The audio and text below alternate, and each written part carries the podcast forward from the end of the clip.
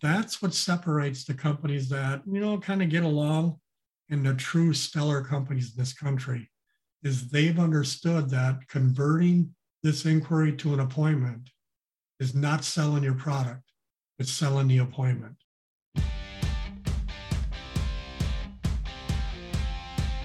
This is the Wealthy Contractor Podcast, brought to you by G4 Marketing. Interviews with today's top home improvement entrepreneurs about marketing, sales, money, mindset, and lifestyle. Now, here's your host, Brian Kaskavalciyan. All right, everybody, welcome to another episode of the Wealthy Contractor Podcast. And for those of you that are watching this on YouTube, the face that you see should be very familiar. But for those of you that are just listening, the voice should be familiar to you. But it, I've got with me today none other than Mr. Tim Musch. Welcome, Tim. Thanks for being here. Well, thanks, Brian. Appreciate the opportunity to, to spend with you and your group. Yeah. So Tim's been here before. You know, quick background. This guy, this guy is one of the people that made all of what's happening today in the industry possible. He created the industry's first CRM, MarketSharp, one of the sharpest marketing minds I think that we have in this industry. So I thought it would be fun to have Tim back, and it's been a little while, and just see what is going on in the industry. What are you seeing? What are you uh, hearing? And I don't know if anybody knows Tim. You know it's going to be it's going to be packed with with good stuff. So welcome, my friend. Good to Thanks, have Brian. you. Yeah, looking forward to spend a little time here and talking about something a little different than what I typically talk about. So yeah, yeah, I'm looking forward to that. Yeah. So so let's talk about the last. Well, now we can say the last three years so very interesting. March 2020, the world shut down, and then lo and behold, the home improvement industry blew up. So you and I, I mean, you've been in in this a little bit longer than I have, but in my 30 years of, or, or so, I'd never seen anything like it. I don't know if we'll ever see anything like it again. Um, but what's your what's kind of your take on it? What are what are now that we're you know three years into it? What are you kind of seeing and hearing out there? Yeah, kind of interesting stuff. First off, I think you know some of the things we've learned from this experience we've just been through, and you know, frankly, are still within the experience a little bit. Yeah. But the first thing is maybe expect the unexpected. you know, who would have thought, Brian, when when COVID just just hit and frankly some of your friends and my friends were shutting down their businesses and all this stuff. Who would have thought that the following couple years would have turned into what they did? Yeah. So certainly the idea of expecting the unexpected and being prepared for the unexpected certainly a good lesson. Yeah. You know and i found some interesting stuff here. Kind of dove into the data and I think many people that are listening to podcasts have probably have probably made note that every year I present some metrics from the previous year based on a, a ton of data, specifically related to the to the full funnel marketing process that we all go through. And I learned something. But before I get to really what I learned, I think some of the people on podcast would appreciate some of the benchmark conversion figures throughout the marketing funnel. So I'm yes. going to share those. And what I'm going to share is 2002's numbers with a large cross section of the industry. And these numbers, by the way, are courtesy of MarketSharp. So thanks to those folks. And it's kind of interesting. It's it's it's a lot of data, so it's very reliable to paint the picture for the industry as a whole. So in 2022, a little over 3 million inquiries or leads were generated. And the numbers you might want to make a note of if you're listening are the conversion percentage numbers throughout the marketing funnel. And 55.6% of those leads turned into appointments set, which is about 1.6 million. Of those, 80.7% of those turned into leads issued to salespeople. Of those, 77.1% of those turned into leads actually demoed. And of those, 37.2% of leads demoed turned into installed projects or sales. So kind of interesting. But Brian, there's one metric, and I think most of us track those metrics. If you're not, you really should. But there's one metric I think many of us don't track. And it's one we should because it tells the whole marketing picture of your business. I call it the full funnel marketing conversion number. And something interesting I found that probably has a lesson in it. In 2019, and by the way, the full funnel marketing conversion number is the, the difference between inquiries or raw leads to installed projects.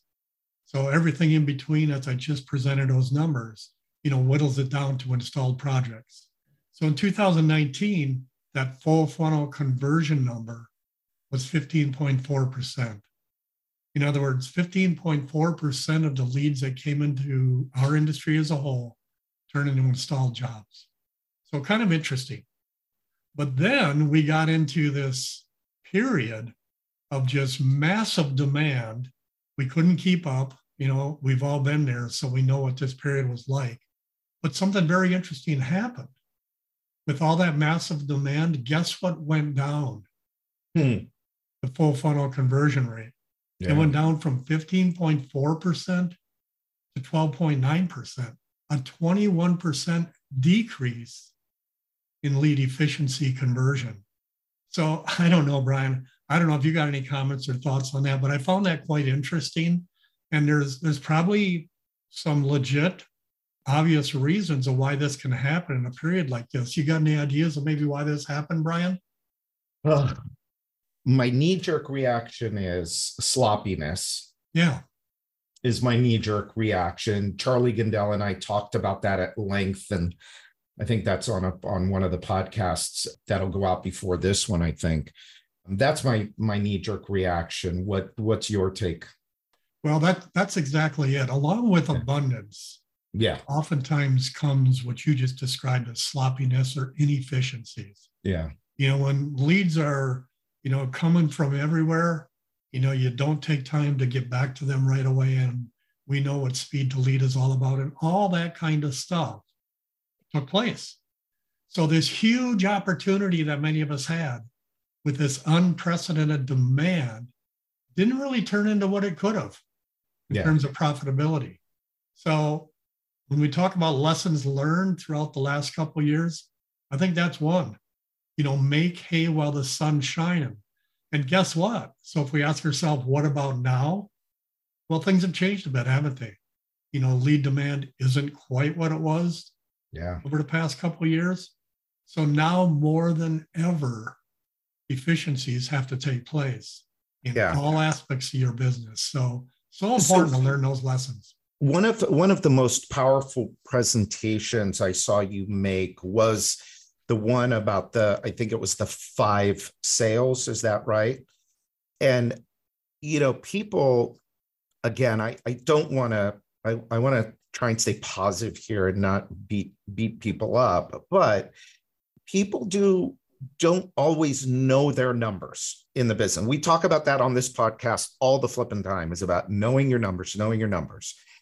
And it's shocking when you have conversations with people and people that you know good hardworking people and you want to help them, but there's no way that you or I can help somebody if we don't know what the real numbers are. And so let's here go through those five sales. And just so that people know, at least these are the numbers that at a minimum you've got to be tracking in your in your business.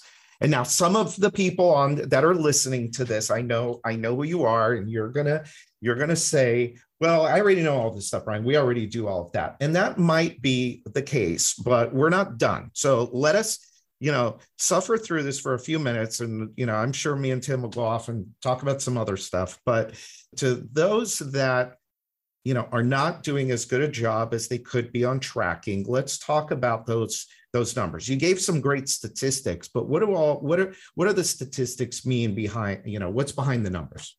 Yeah, that sounds like a good idea. We'll go ahead and talk about those five sales.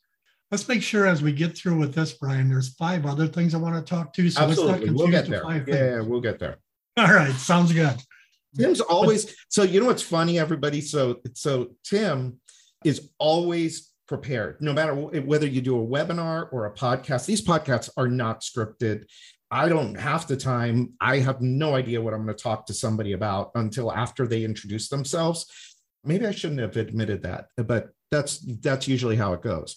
But Tim is like the most prepared person I know. So I know he's got some other good stuff to talk about, but I want to uncover this part first and then we'll we'll get there. All right, sounds good. Yeah. So the five sales, the idea is there's really five sales that have to be made throughout your marketing funnel. And we just went through those metrics a little bit ago that represent these five sales, but let's go ahead and review them from a little different perspective. And that's the perspective of what do you mean make a sale? Five exactly. I'm glad you said that. That's right. Yeah, I thought there was only one sale. Well, there aren't. There really there really are five. So the first one is first sale you got to make is you got to make a sale with your marketing. Get someone to raise their hand and say, I'm interested in what you guys got. In other words, lead generation. You know, that's a sale. You mm-hmm. might not look at it that way, but that's really what it is. Mm-hmm. So that's where the whole process begins getting someone to raise their hand. I'm interested in what you guys got. It could be a raging fire of desire that they have for your product, or it could be just a spark of interest that you got to go ahead and nurture, meaning the lead is more nebulous in nature. So that's the first sale you got to make. Second sale is now that you have that person that said, Hey, I want to learn more, you got to convert that to an appointment. And, and Brian, frankly, this part of the marketing funnel is the part that mm, there's probably the most room for improvement with most companies. When they get someone who either fills out a web form or you see them at a show or whatever the case may be, and they express that interest, you have got to get that converted to an appointment in an efficient manner. Mm-hmm. And that's what separates the companies that, you know, kind of get along and the true stellar companies in this country is they've understood that converting this inquiry to an appointment is not selling your product, it's selling the appointment. Mm-hmm. You know, and I think that is so important to understand that distinction. Yeah. And we don't have time to get into all the details here, but but here it's important to have speed to lead. It's two S's here: speed and skill in converting these inquiries to set appointments. You know, don't think just anybody can get on the phone in your business you know, whether it be an installer or a secretary or something like that, and be good at this without training and without scripting. So that is sale number two that you have to you have to get really good at. Sale number three is you got to convert that now appointment into a complete demo. And you might say, well, is that really a sale? Well, yeah, it is. Because if you if you remember the metrics I shared a little bit ago, you know, you get a bunch of drop off from appointments set to actually demoed leads. And there's reasons for that. So there's things you can do to make sure your demo rate gets increased. And you got to go ahead and make that sale. And the kind of things you can do there is what I call lead warming. You can do some things prior to the salesperson arriving that warms them up. Could be things like text messaging, could be emails, could be how you handle things on the phone, things such as that. So, so important to make that sale as well. So once you get the opportunity, Brian, to make that full demo, that is the sale we're most familiar with. And that is your salespeople go ahead and make their presentation and you get a contract and you get a sale. That one we all understand. That one certainly has some room for improvement. If you notice or if you remember the metrics I shared, 37.2% of leads demoed are turning into sales. So probably the biggest potential for improvement is right here because the conversion rate is the lowest of any of these metrics we've yeah. we've really taken a look at. So that's the that's the fourth sale. And you might say, okay, well, aren't we done? Well, no, we're not. And Brian, I know you know more about this than certainly I do, and and uh, can share a lot of things here. But uh, the last sale you got to make is you got to you got to take that now installed job and turn this customer into that raving fan and lifetime customer. So you got to give them that experience that they so deserve and so desire to make sure that these people will be great sources of repeat business, referrals, reviews, and all the good stuff. So those are the five sales, Brian. There yeah. really are five of them. Oftentimes we don't look at it that way, but that's exactly what we do day in and day out. It's it's really, as I call it, full funnel marketing. You yeah. got to get good at all this stuff. Yeah. Well, and I'm glad I'm glad we went through that. I think it's you did a good job of explaining each of those sales because you know, I mean, people just don't get this whole idea that an inquiry is not a lead until really not a lead until you set an appointment and you issue it to somebody. It's just an inquiry. It's just that. You know, I, I told the story, you know, just recently. I called two plumbing companies and I still haven't heard back. It's been from one, it's been a week, and the other one, it's been a week and a half, and I still haven't heard back. Two companies, yeah. shocking to me. But yep. and, and, then they'll look at their marketing and go, well, our marketing doesn't work, or you know, whatever, we're slow today, or why? You know, well, yeah, because you didn't convert me into a damn appointment. You had no chance at, get, getting my money. And then, you know, and then the the sales part of it, if we skip down a couple and we go to the face-to-face sales, first off, you know this better than anybody. Home improvement needs to be sold. You got to sit at the kitchen table, make a good presentation, and then you got to ask for the order. So, of those, what was the number of? Well, the percentage was 37, call it a third, one, you know, one in 3 mm-hmm. Most of those, the majority of those were done in one call, correct? Yep. One call. So, if anybody's out there and still on the fence about, well, one call's high pressure and it's this and it's that, not if it's done right, it's not. But it's, you know, it's one third you know and like you said it's the lowest number there and you can make a living on one third you can get rich on one third but only if you've got you've made the other sales ahead of it properly. Very very interesting.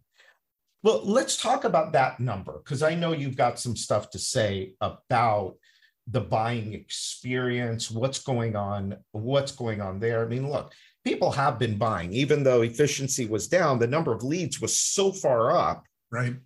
that yeah you could be inefficient. Yeah you could be sloppy and you could still hopefully make money but now as things are tightening up a little bit leads are getting more expensive they're getting a little harder to get we're also having so i'm starting to hear i haven't heard this in a while i'm starting to hear a lot about financing issues mm-hmm. lots of financing issues coming up too so you may sell the job but it may not stick because the person can't get financed. You know, that's potentially an issue there. But let's talk a little bit about the sales process and, you know, what are people looking for today? How has the has the buying experience changed with people? Yeah, I think in many respects, uh, certain aspects of the buying experience haven't changed in decades. Yeah, but the psychology have. hasn't changed. That's right. I, That's the right. psychology hasn't changed. The technology has changed. You're right. Yeah. So yeah, what I'd like to do, Brian, is share what I call the five elements today's home improvement buyers are are now demanding in their presentation. So let's spend a couple couple moments on that. Then we can come kind of wind down with some thoughts about you know what effect getting a little better at some of these things might have on your business. Yeah. So let's begin with really what today's customers really want. You know, and I want to start with the most basic aspect of what today's customers want. And as basic as I can get is this they want customer satisfaction. You know, and people on the podcast are going, Whoa, Tim, that's really earth shattering news. Well, no, it's not. But oftentimes we got to begin there with with really what our goal is with these presentations. So customer satisfaction is where it starts. Now let's define that. I think customer satisfaction is a measurement that determines how well a company's products and services meet their expectations. But frankly, I think that definition is a little bit old. In today's marketplace, I think customer satisfaction is a measurement that determines how well the company's process products and services. In other words, the full customer experience meets customer expectations. That's different. Yeah. See, there was a day when all that mattered is you put good windows in a home. Yeah. Not so much anymore. It's the whole experience that's going to define you and your company. And you know, I've been yelling about that for the last 10 years. I finally, do. finally, it's starting to come around. You bet. Yeah. So good job with that. Well, maybe. so the question is, how we doing with this as an industry with customer satisfaction? I got to I got a survey done by the Consumer Federation of America. This was issued in August 2022 of the top 10 consumer complaints. Oh boy. Of any industry. And good news. At we're one not point one. a few years ago, we were number one on this list or Yeah. at the bottom of the list, depending on how you look at it. Not anymore. You know, auto sales and repair, number one, landlord tenant relationships, number two, and then home improvement people are number three. Well, we're getting better. We are. We're And getting better. This is the one list where you want to be low on the list. that's Actually, right. you don't even want to be on the list. You're right. Builder Prime is changing the game for home improvement contractors. Imagine having everything you need to help your business grow in one place CRM, estimating, marketing automation with SMS, production management software, and now call center dialer integration, all wrapped into one easy to use package. And it's never been easier to switch CRMs. Hundreds of contractors trust Builder Prime to grow their businesses with powerful reporting tools to see which leads are making money, which sales reps are the top performers, and where to optimize for the greatest impact. We're talking about winning more jobs, boosting productivity, and delighting your customers. Are you ready to fuel your business growth even faster without all the daily frustrations of your current tech stack? You owe it to yourself, your team, and your business to learn why everyone is switching over to Builder Prime, the only true does it all CRM for home improvement contractors. Head over to builderprime.com and request a personalized demo with an expert today. But here's the deal. Again, some of you on the podcast are saying, gosh, Tim, I thought this was going to be a positive message, and that don't sound too positive to me. Well, frankly, I think this might be the most positive information presented with this podcast. Because do you know how easy it is Yeah. to stand head and shoulders above the competition because of the way our industry is? And the answer is it's it's very easy if you just get proactive with this stuff. So another bit of information I found is a JD Power customer satisfaction survey done in 2022 based on responses of 3,000 customers who made home improvement purchases in the past 12 months. Now I won't read all the things that this thing this thing uh, presented here, but the result of the survey was it says home improvement shopping is often a large investment, can be difficult for customers to know which brands to consider and where to make the purchases. And here's the big thing I think we should we should get from the, the result of this survey. They went on to say manufacturers and retailers that personalize the experience will see higher overall satisfaction scores. Yeah. And finally, it said customers are going to be willing to invest more Mm-hmm. when they have this type of experience. So when It's you mentioned that, yeah, maybe some things haven't changed over the past few decades, you know, like the psychology of it and all that. I think this personalized part of a presentation has changed Yeah. because that's what people are expecting now. And technology in many areas enables this. Yeah. You need to take advantage. Well, and So before we get to the five things, well, what's Brian, interesting Oh, go ahead. though about the personalization part is you and I as as marketers have known this forever. yes, That if we send out a piece that's personalized, it's going to get better response than the non-personalized piece Yep. in the marketing. And marketing, we've been able to do that for years and years. It's been tougher in the selling system to personalize it, especially if people aren't asking the right questions, if you're not doing a proper needs analysis, if you're not, you know, if you don't have some information on your customer before you're going out there. Yeah, really interesting. That one's really interesting. Personalization. So you're gonna, are you gonna tell us how you do that? Because I am. Oh, okay, cool. All right. So I'll stop talking then. So no problem. So customer satisfaction, number one on the list. Let's get a little bit more specific on what customers want. And I think most people on the podcast here probably know the answer to this. but people buy things from people they, there's three words here. Let me you know guess. What they are? You know what they are, Brian? No, like, and trust. You got it. They do. And again, you're saying, oh, not too revolutionary there, Tim. You know, that's that's a no-brainer. We all know that. But you know what? I think oftentimes we craft our presentations in such a manner where we don't hit all these. No. And we're missing one or two. Yeah. And if you miss any of these, you're not going to get a sale. Yeah. So I think this is a great framework when you set out to build this this masterful presentation or stellar presentation that you want to put together for your company and teach your salespeople to use. Make sure it's hitting all three of these things. People will not buy things from people they don't know, they don't like, they don't trust. Now, when you talk about know, they got to know you, they got to know your company. Talk about like, they got to know you and your company, but they also got to like your product and service. And here's a big one they got to like your price. And you might be saying, well, nobody likes the price. Well, I'm not so sure about that. That's really one of our jobs is to make our pricing attractive and present it in a manner so it's totally attractive. And then finally, you know, they really want to trust based on all the above, plus intertwine all sorts of social proof into Mhm. your presentation. And then you're going to hit on all these cylinders and get this no like and trust thing handled. So, And one I- other thing, if I can throw in there with trust that I think is really important, I found this to be a big part of a successful, masterful sales presentation is education. Because a, a well educated consumer, and this is where, you know, people that have this wrong sense about the one call close.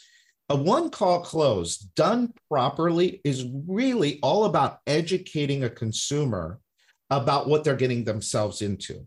It's about giving them all of what they need to know to make an informed decision at the end. And a lot of people leave this out and they just Mhm. assume that, well, you know, trusting means, well, they I showed up on time. They trust me. You know, look, here I am. I have an office. I have a phone number. Call me. Yeah, I'll give you my cell phone number. That's not a that's not enough. And I think that's your point here, Tim, is that just on the on the outside know like and trust. Yeah that sounds nice. But what does it really really mean? And i think that you're absolutely right. I, I don't think that well aside from a lot of people that you and i know but most people out there aren't hitting on all three things. I, I think you're right about that. Yeah, you're right. All right, let's quickly go through these five elements today's home improvement buyers demand in your presentation. First, I'm going to list them. And then we'll tackle them one by one with very brief comments about them. And then we'll get this thing wound down, Brian. So, Okay. first off, the first element that today's home improvement buyers are demanding in your presentation is one that many of us don't do. They want to know what they can expect in the experience they're about to have with your company. yeah You know, oftentimes we just dive right in. You know, we get into the home, we pull out a corner cut of a window sample, and and their heads are swimming. They don't know what's coming their way. You know, I, I love the thing that I learned years ago from Zig Ziglar. And here's what he said in any presentation you give, regardless of what you're doing, he said, follow this formula. He says, tell them what you're going to tell them, and then tell them, and then tell them what you told them. Hmm. And oh my gosh, if that isn't like the wisdom of the ages, I don't know what is. Because if you tell them what you're going to tell them, they're going to know what's coming and they're not going to be anxious and wondering what's coming and all that. You know, you just let them know what's coming. So that's number one. More on that in a second. Second thing, full understanding. They expect you to have a full understanding of what they want and need. And this is where the inspection and needs assessment comes in. So important. Number three, once you know what they need, then and only then can you dive into the product and service presentation. Here's where the demo comes in, and here's where you configure personalized, remember that word from before, recommendations based on what you learned from the needs assessment.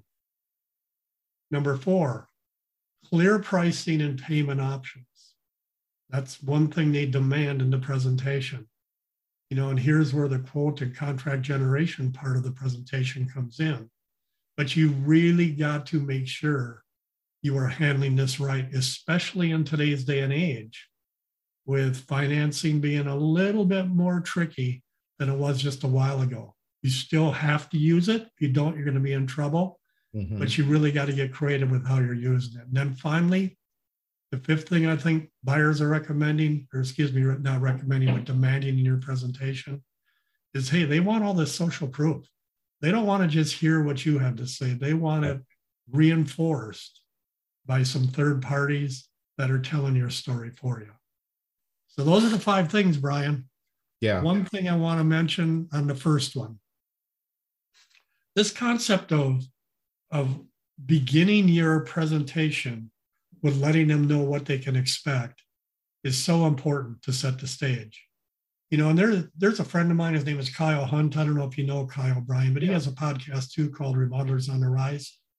And he he came up with these five magic words, as he calls them, that I think is so important to begin your presentation. Here's what they are. So write these down. This is how we work. So begin with that. So you sit down with them and say, now listen, this is how our company works. And then go ahead and fill in the blanks there of what uh, what's about to happen in their experience with your company. And by the way, I would include in that letting them know you're going to give them an opportunity to make a decision to go forward with the project at some point. So you get the idea there, let them know what's coming. If yeah. you do, getting through those steps are going to be so important. Okay, number two, full understanding of what they need and want. And I mentioned earlier that oftentimes this step gets skipped by a lot of companies. It is. You get a lead and you're into the home, and before the customer even knows what's going on, they got a window sample on their kitchen table or whatever you're selling, and you're diving right into, hey, we got the greatest this, we got the greatest that. Don't do that. You really got to find out what they're after. And yeah. then, and only then, can you go ahead and fulfill it. But the next step is going to be your demo. So I found something interesting here just recently, Brian. It's something called the 4357 rule. I don't know if you've ever heard of that. I hadn't. 4357 rule. Yeah. And this came about from a recent analysis of 25,437 sales presentations using artificial intelligence. Here's what they learned. If you look at this bar chart, you can't see it, but I have a bar chart in front of me, so I'll describe it. But here's what they learned the top closers out there that are most successful, when they analyze this, they let artificial intelligence analyze this. And by the way, there are some software solutions out there that can help you do this. They found that the top closers have their ears open 57% of the time and their mouth open 43% of the time. Yeah. The bottom 20% closers are talking 65% of the time and listening 35% Yeah. My gosh, if that isn't a lesson for us. That is, yeah. Yeah. So um, when we're talking about a needs assessment, this is where listening really comes into play you really got to get good at and, and it really is shocking to me how many home improvement companies come in the door and like you said they immediately start prescribing yeah they immediately and part of the thing is too is you know another thing that just drives me nuts is when I hear companies say, you ask them, how many leads do your salespeople run a day? And they'll tell three or four. I had one company told me like six or seven leads a day. And it's like, how in the hell can you stop and ask and understand what your customers' problems are in such a short amount of time? You just can't do it. So, what do you do? You show up, you measure the roof, you leave them an estimate, or worse, you email them an estimate and hope to God somebody buys. Right. and and they think that that's a better way of doing it than doing a full presentation and asking for the order. It's somehow morally correct to not understand anything at all about what your customer wants don't provide them with any education. Just assume they know everything and all they care about is the price. What a disservice you're doing to people. Whereas you know our friends in this business that know how to do this right they ask a lot of questions. What is the problem? What are we solving here? And then from that then we can go and we can present a solution. You're right. So onward to that once yeah. you know all that stuff, you have all that intelligence, the person lets you know what they're really after. Now and only now are you in a position to go ahead and make your product and service recommendation. And here, it shouldn't just be a physical demo of your product, not anymore, not in today's marketplace. No. Visuals are critical.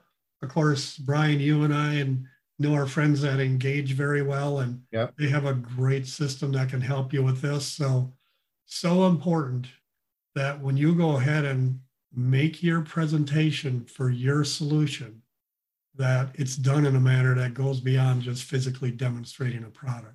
Yeah. You really got to get a little more detailed than that. Yeah. And what he's talking about there is just it's presenting your case, presenting your presentation on an iPad you know, on something that's visually pleasing, something where you are guiding your prospect along the journey. Yeah. And again, this is where your personalization comes in too, is because, all right, I'm listening to what you said. And based on what you said, okay, let me show you this stuff here and doing it in a professional manner. Well, you're right. And the technology aspects of this makes that possible. Without the technology, all people could rely on is a six inch thick pitch book. Yeah. That allowed no variation of anything.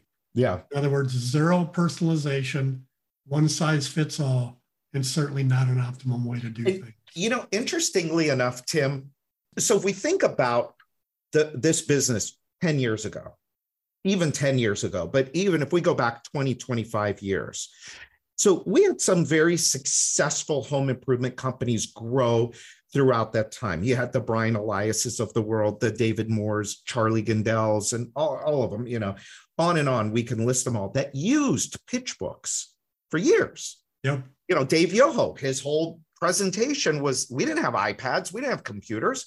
We had to do it with a pitch book. But isn't it interesting now how we've brought in all of this cool technology. The psychology, again, is exactly the same.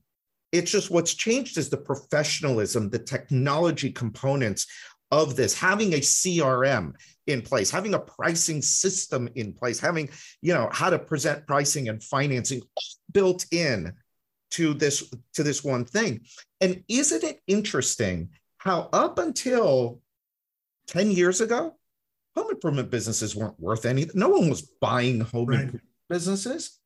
Today, you know, we know people that got nine figures, nine figures for their businesses sold to private equity. Why? Because of this stuff that Tim is talking about. That's what makes that's part of what makes the difference is is putting all of these pieces together so that the professionalism is just so extreme and the you know you're really catering to the customer's needs. And that makes such a difference in today's marketplace. And people that aren't using all of these things by the way you're going to lose out to people that are. Sorry but anyway go on. No question about where were that. you number three or number four? We just finished number three so on to number four. Yeah. The fourth thing people demand from the presentation is clear pricing options. Yeah. So the question you want to ask yourself is do you think how your price is presented influences closing ratios? I think the obvious answer is yes. Yeah. Are you presenting pricing in a believable way? And nowadays, Brian, you know, back to the technology thing, you know, pricing coming out of a iPad or something like that, believe it or not, is way more believable to a customer than yeah. price coming out of a salesperson's mouth. Well, your well, your new company that you're with, Paradigm Vendo, I mean, that's what that's you guys help people make this happen. The whole the whole pricing thing has has it's really interesting because it's done on a lot of spreadsheets or it's done with okay, here's how much it is, and just go out and sell it. But now we have the ability to catalog things, to actually put in markups, to put in, add in every little piece that we need in order to properly price things. And I think you're right. When you show the prospect and you show the consumer a professionalized look, okay, so if we do these windows like this or roofing or whatever it is, boom, boom, boom, here's the price here's how it comes out to. And yes it's i think it's much more believable when you do it that way in a professional manner. And you can and you you know premium pricing which everybody needs to be charging premium pricing it's easier to get because you're providing a lot more value. You're right. You know and speaking of that price conditioning if you're not using price conditioning of some sort before you deliver the price you should. Yeah yeah what i'm speaking about there is you know remodeling magazine for years has had its cost versus value study it's a great conditioner once you learn how to use that in a home we really don't have time to get into some details about that here. But your technology tool, if you're using one, can certainly integrate that into the mix. And you can sticker shock them before you give them their price. So your price looks totally fair. So important.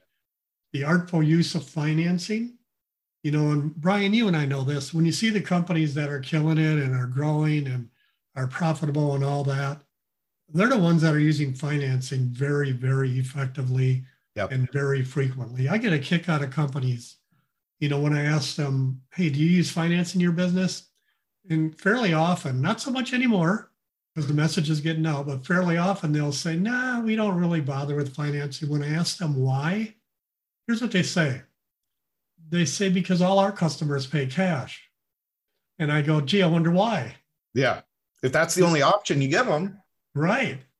What they're missing is all these people that don't have the money to pay for this. Yeah. And unless you give them a financing offer every time you deliver a full price as an option, you're just missing out on so much business. It's crazy. Yeah. So the artful use of oh, financing is so we've important. said it. Well, we've said it here before.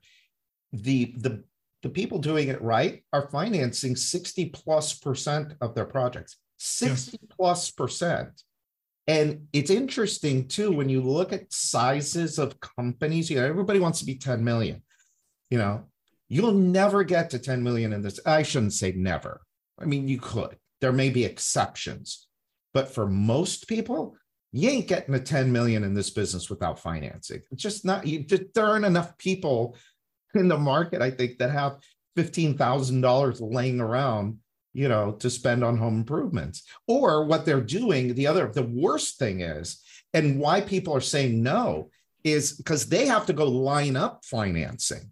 So if you're not offering it, they don't have the money. They got to go line it up some way, somehow, whether it's a home equity loan or credit cards, or they got to borrow it from Uncle Uncle Joe or whatever you've just now let them go out and say no to you. Well, no, I don't have the money.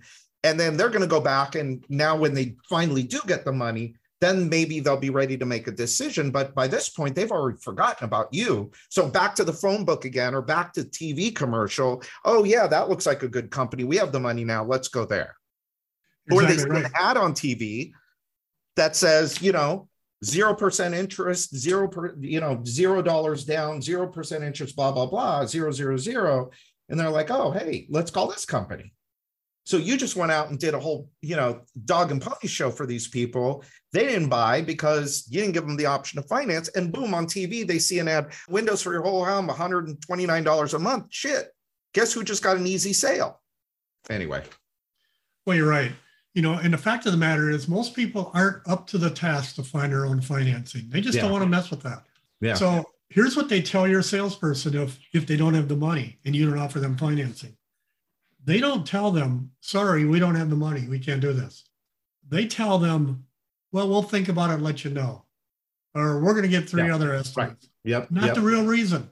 Right. And you just missed your opportunity Yep. because you didn't give them that financing option. So, Yep. You know, this really isn't a webinar to help out the finance companies, but frankly, hopefully we did because It's it's not a so webinar, Tim. Oh, that's right. It's a podcast. I got to get this terminology straight, Brian. You're probably you're prepared though, like this is a webinar. Well, maybe You've so. done- You've done some. You're the king of webinars. Yeah. All right. Let's move on. Let's get to the last. there- What's the last down. one? Number five. Social proof. Oh, Make sure your yes. presentation. One of my favorites. Yeah, I know it is. Make sure your presentation has this bleeding all over it video, maps of jobs, reviews, testimonials, accreditations, all this stuff that just tells your story in a manner that you can't tell it. So if you just design and craft your presentation to hit all these things we just talked about, begin with customer satisfaction, and then have that formula that you got to make sure people know, like, and trust you. And then have these five elements built into the presentation that they're demanding. You know your your closing rates are going to go up and along with that it's going to go your profitability. So you know just to sum up the presentation brian this is something again i'm going to refer back to to mr zig ziglar. He's just got so much stuff out there that's so useful today it's unbelievable but he says there's really only five obstacles to every sale and here's what they are no need, no desire, no money, no hurry, or no trust. Make sure your presentation. Say those again. Say those again. I want everybody to hear that again. Say it again. Yeah, no need, no desire, no money, no hurry, no trust. So your presentation has got to have solutions for every one of those. No need, obviously, be good at listening, get that needs assessment done. No desire, that's where step number two or step number three in our, our elements comes into play. You now know what they're looking for, present your solution and build that burning desire. No money, that's where you want to make sure you have the financing aspect. No hurry, maybe some incentives are necessary to make that work. Build that into your presentation. And without trust, don't matter if you're stellar in those other four, you know, you're still not getting the, the job. So that's where social proof comes in and things such as that. Yeah. So that's kind of a good summary of really, really what a presentation is all about as I see it now, Brian. Mm, Good. Well, look, as always, you've provided a ton of value, ton of good information. For those of you at the beginning that I said to hang out, hopefully you got some good stuff out of this. I do want, let's have a quick conversation about, because I know the new place you are, you created MarketSharp, you were there for 30 years. You've moved on. You you are now with this company called Vendo, Paradigm Vendo Uh, real quick what do you guys what are you guys doing there and how does it help with the sales presentation Well, frankly, frankly, the reason I'm there is it, it took me back to my roots. Even before I was fiddling with CRMs, I created a little handheld computer. And back then I was selling Windows in the home, a little sharp handheld computer, put all my pricing in there, allowed me to put in the measurements for the job, spit it out pricing. And it was the greatest sales tool ever. So this company called Paradigm in the same state I'm in, Madison, Wisconsin. You know, they've been at this for about 20 years, and their expertise is in building progress pricing configuration software. And a lot of the large manufacturers, Home Depot, Pella, Marvin, Andersen, Lowe's, all the big ones use their stuff. And I had conversations with them about 15 years ago about, hey, you really should take that technology down to the contractor level so these in-home salespeople can use this technology and easily make presentations and price their product. So they fiddled with that over the past 15 years, came out with a, a great product called Vendo, which is an in-home sales presentation, pricing, quoting tool. And I'm just excited about that. So yeah, that's what we're doing now. Myself Cool. and my my old friend from What's Market the- Sharp, Jason. What's the what's the the we'll put it in the show notes too but what's the website or how do people get a hold of you Yeah, they can just uh, Google Paradigm Vendo. Now, Paradigm's a tough word to spell because it doesn't spell anywhere near. We'll put it in. The, we'll put it in the show notes. But what about Yeah. if anybody wants to reach out to you? Do you want to give out your email Sure. address? This email address is tim.musch, that's M U S C H, at myparadigm.com. myparadigm.com. Tim.musch at myparadigm.com. Cool. Well, as always, good stuff. Good stuff, my friend. Any like we've gone long anyway. No one's listening anymore anyway. So any future, any future predictions? Well, yeah, a little bit. You know, obviously, in the past few weeks, month or two, what have we been hearing about everywhere, Brian? What's what's the buzz? What's what's out there?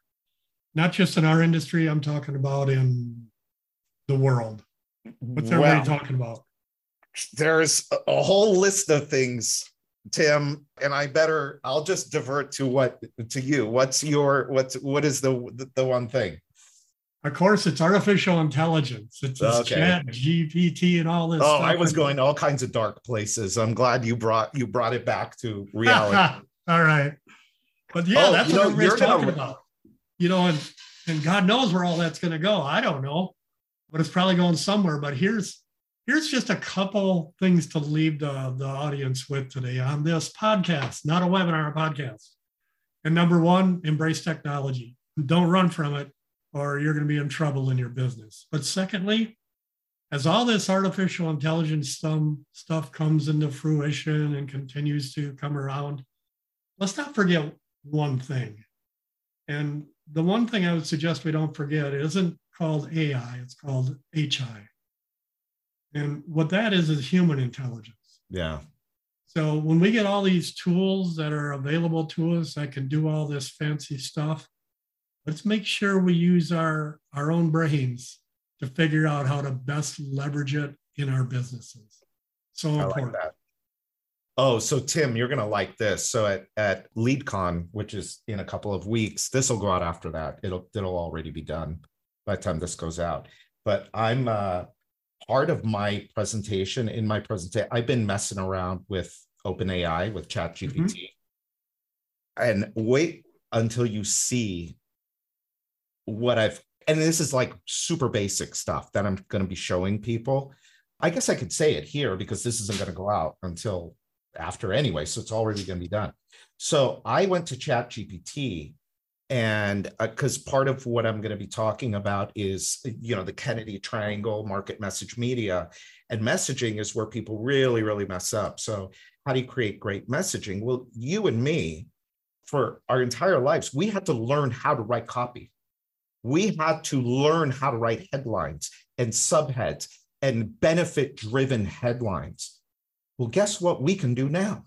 What these new people can do now is they can just give a chat gpt a prompt as i did one as david ogilvy. So pretend you're david o- the great ad man david ogilvy and give me boom boom boom. And it's shockingly good like shockingly good. Now i the one thing so back to what you were just saying.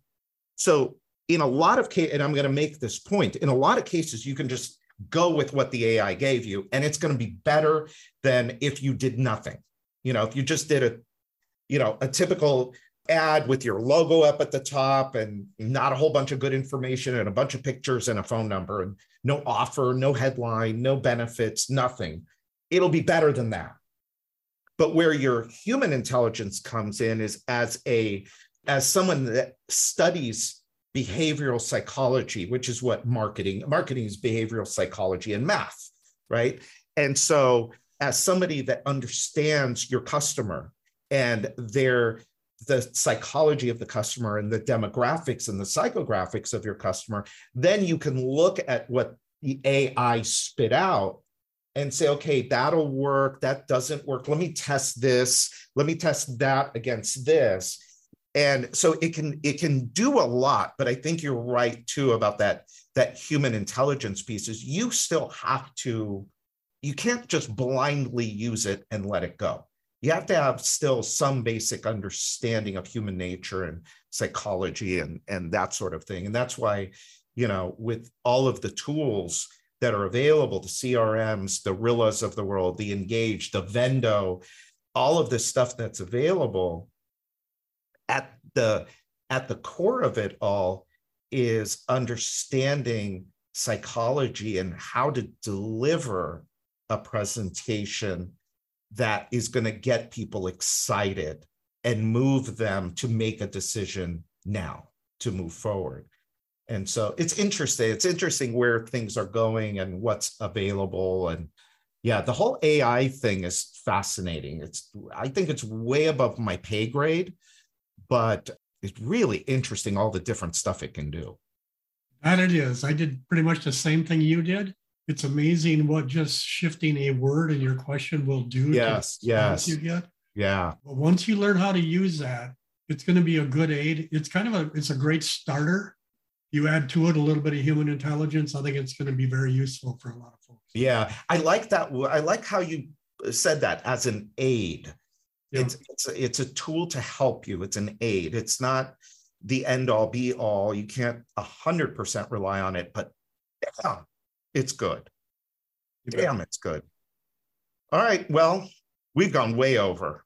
We did, we actually did like webinar time. Webinars are usually an hour. I like to keep these podcasts at like 30, 35, 40 minutes because that's like, I think the average time that people drive, you know, back and forth from one thing to another.